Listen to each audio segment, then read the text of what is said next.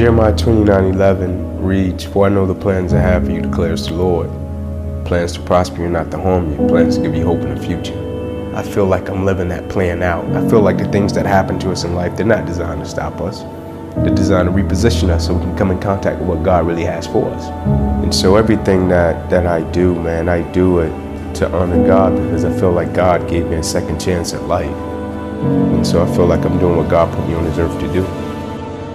My mother had me when she was 15 years old, right? Over on the east side of Atlanta, we came up in this neighborhood by the name of Kirkwood, drug dealer on every corner, gang members in the neighborhood, two bedroom home, 14 people, used to sleep on the floor.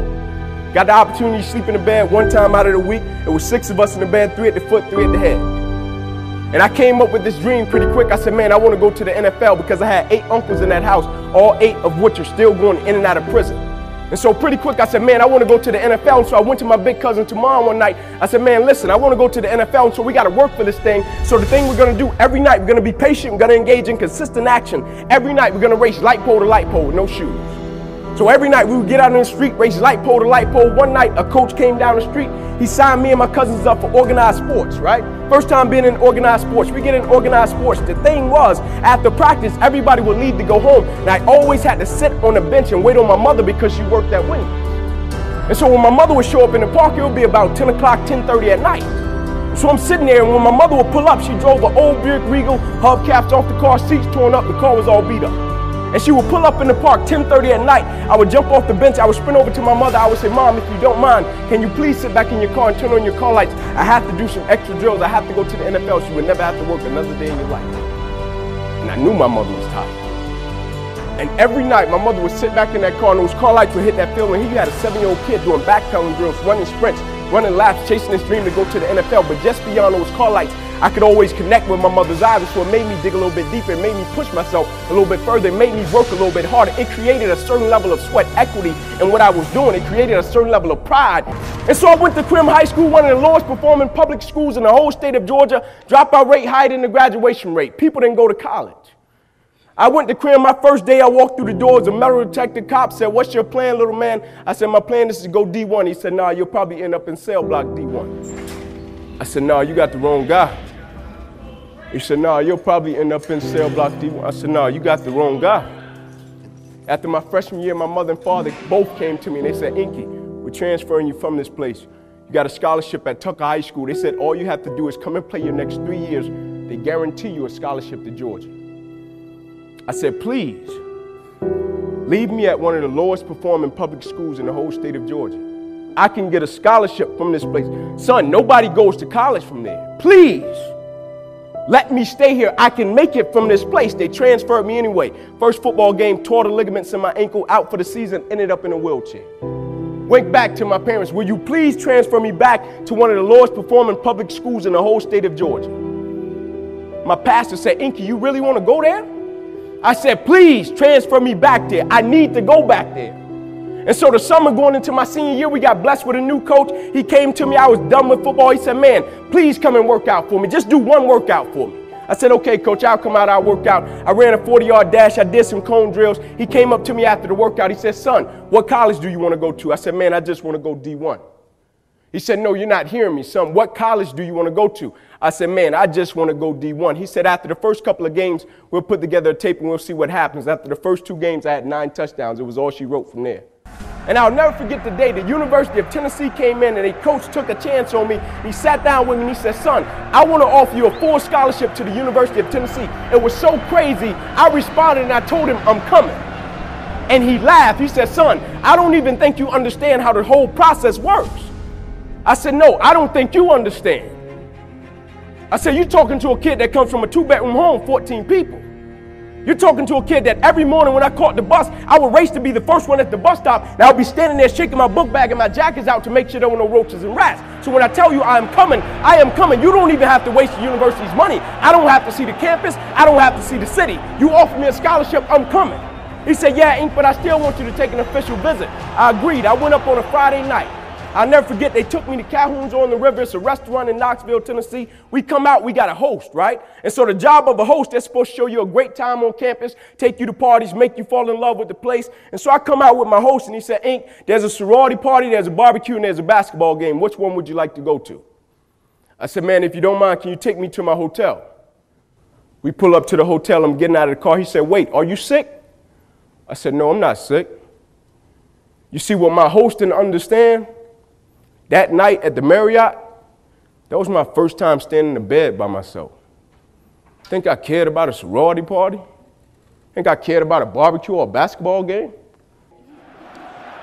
But the next day when I saw that coach, I thanked him, and I still do this until this day when I see him. I said, Thank you, not only for changing my life, but changing a whole generation's life that you don't even know you touch. So when I got back to Kirkwood, I went to everybody that told me I wouldn't make it. I went to that cop in that lunchroom and I said, I told you you had the wrong guy. So now everybody's response was, Ink, why did you fight so hard to come back to Crim High School? You had a guaranteed scholarship across town at one of the top programs. Why did you fight to come back where the dropout rate was higher than the graduation rate, son? Why did you fight to come back to this place? And I said, You guys are missing a boat. And the thing that people didn't understand, the reason I had that decision and choice to make, it wasn't about Inky Johnson. Every night I slept on that floor with those roaches and rats, had three little cousins that slept on that same floor as me. And you know what happened? When I went to college, you know what all three of them, I was the first one in my family to go to college. You know what all three of my little cousins did? Man, I don't have to sell dope. I don't have to join a gang. I don't have to end up in prison. I don't have to end up dead. All three of them got up off the same floor, went to college and graduated, and now they serve in the army. That is why I went back to Crim High School. Had nothing to do with me. If every decision and choice you make is just about you, at a certain point you're gonna hit something that's a lot tougher than you, and it's gonna make you quit because you don't have a driving force for why you do what you do. But when I got up to the University of Tennessee, it was simple. It was simple for me to give everything I had. My freshman year, I played special teams. My sophomore season, I broke the star lineup, had a really strong sophomore season. The summer heading into my junior year, I still remember the day where I was sitting in our film room and I was watching film on the California Bears. My defensive backs coach, Larry Slade, came in the room. He said, Inky, I got some good news for you. I dropped the clicker. I said, What is it? He said, Man, you're projected top 30 draft pick, son. He said, All you have to do is play the next 10 football games. You're an automatic multimillionaire. I went out of the room. I called my mother and my grandmother on the three way. I said, after this season, there will be no more struggling. I said, we would never miss another meal. I said, we would never experience another Christmas where we had to stand on the side of the curb and just be grateful. And I hung it up. First football game, I went out, played great, got an interception, shut Cal down. Second game, we're playing against Air Force, got late in the game, fourth quarter, guy dropped back, he threw the ball to a receiver coming out my sideline. Me and the guy, we went head on. Soon as I hit the guy, I felt as if every breath in my body left. Body went completely limp, fell to the ground, I blacked out. Never happened to me before. When my eyes opened, I'll never forget, my teammates ran over, they said, Ink, get up, let's go. I said, I can't. I said, I can't move. He said, What do you mean you can't move? You're our lockdown corner, man. We need you. Let's go. I said, I know, man, but this time I can't move. I flipped my head up to the sky and said, God, I said, surely nothing is happening in this moment that can alter my life. They got me over to the hospital. They took me back. They ran CAT scans. They brought me back into my room. And all in a 15 second time frame, the doctor came running in from the opposite side. He said, Hey, get in here. We got to rush this guy back to emergency surgery. He's about to die. I said, What? He said, son, you have busted up the clavian artery in your chest. You're bleeding internally. We have to rush you back, take the main vein out of your left leg, plug it into your chest in order to save your life. When I opened my eyes from recovery, the same doctor was over me. He said, son, had some good news and some bad news for you. I said, you got some bad news for me? I have to tell him I was about to die. I'm still alive. How bad can it get? I'm still here. He said, the good news is we saved your life. I said, thank you, sir. He said, the bad news is, Ink, you have nerve damage in your right shoulder. I said, okay, cool. He said, But son, it's a strong possibility that you probably can never play the game of football again in your life. I said, No way. I said, No disrespect to you, Doc, but I've been working for this ever since I was seven years old. I said, No disrespect to you, Doc, but you wasn't in the park with me and my mother when I was seven years old and she was sitting in that Buick Regal she got done working at Wendy's. No disrespect to you, Doc, but you didn't come up in that two bedroom home, 14 people sleeping on the floor. No disrespect to you, Doc, but you didn't miss those meals and stay focused and never made an excuse. I never cheated. I never cheated. Like my conscience still until this day won't let me, like I can't cheat. I can't look myself in the mirror and say, Ink, you did a good job knowing that I cheated. I can't cheat. One of the greatest pieces of advice that my mother gave me was this son, whenever you start, you make sure you finish it. And the problem with the world today, people get involved with things, and if they don't like a certain person, if they don't like the process, if it's not what they thought it was, they quit. And what they don't understand about quitting, quitting becomes a habit that doesn't just affect you. Later on in life, when you get a wife and you get some kids or you get a family, it's going to come back to hunt you and it will one day affect them. That is why I tell you the process is more important than the product. It's not even about the outcome for me. It's about can you take pride in what you do as an individual and every night when you look in the mirror, knowing that you gave everything you had to it. And we have to get to the point where we're willing to impose our will on certain things. Impose your will on it. My life totally changed.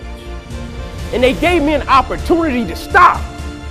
And most people, when you give them an opportunity to stop while they're chasing something, they take advantage of it because they feel as if, man, why did this have to happen to me? I felt as if, why not me?